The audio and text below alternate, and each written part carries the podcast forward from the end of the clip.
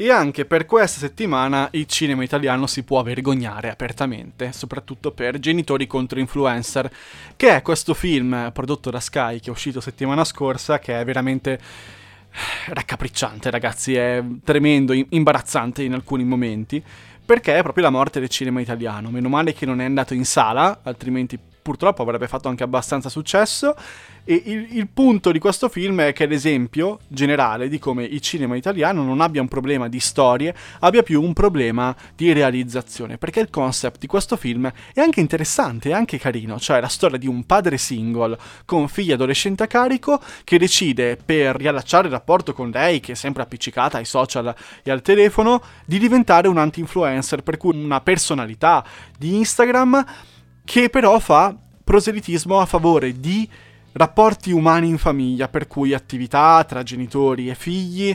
molto più dialogo, relazioni sincere e non sintetiche. Ed è bello perché ovviamente il personaggio capirà che l'egocentrismo dei social alimenta tantissimo i, se stessi e quindi si perderà all'interno di questa sua nuova attività. E i primi dieci minuti del film secondo me raccontano bene qual è il grande problema della, della realizzazione. Andiamo un attimo a raccontarli. Ora, generalmente nei film la sceneggiatura nelle prime dieci pagine, quindi nei primi dieci minuti, dovrebbe dettare una serie di, di, cose importanti ai fini della storia, tra cui un antefatto per il protagonista, capire chi è, il suo punto debole, il suo punto di forza e l'obiettivo che vuole raggiungere. In, nei primi dieci minuti di Genitori contro Influencer, purtroppo però si sente soltanto una cosa, cioè un lunghissimo spigone di come un padre di origini bresciane torni a Roma nella casa di famiglia con la figlia piccola dopo la morte della moglie, quindi quindi già un bresciano che torna a Roma capisci che insomma c'è qualcosa che non cosa nell'aria. E tutti questi dieci minuti sono raccontati in modo molto lento, con dei personaggi che poi sì, torneranno,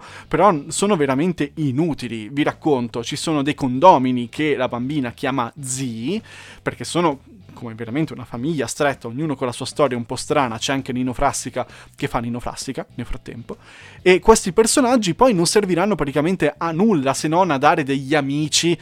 al protagonista, cioè a Fabio Volo, ma nient'altro, rimangono lì sempre un po' in agguato, ma non sono attivi per niente. L'altra cosa che veramente mi ha fatto storcere il naso e tutti quanti i nasi che potevo avere intorno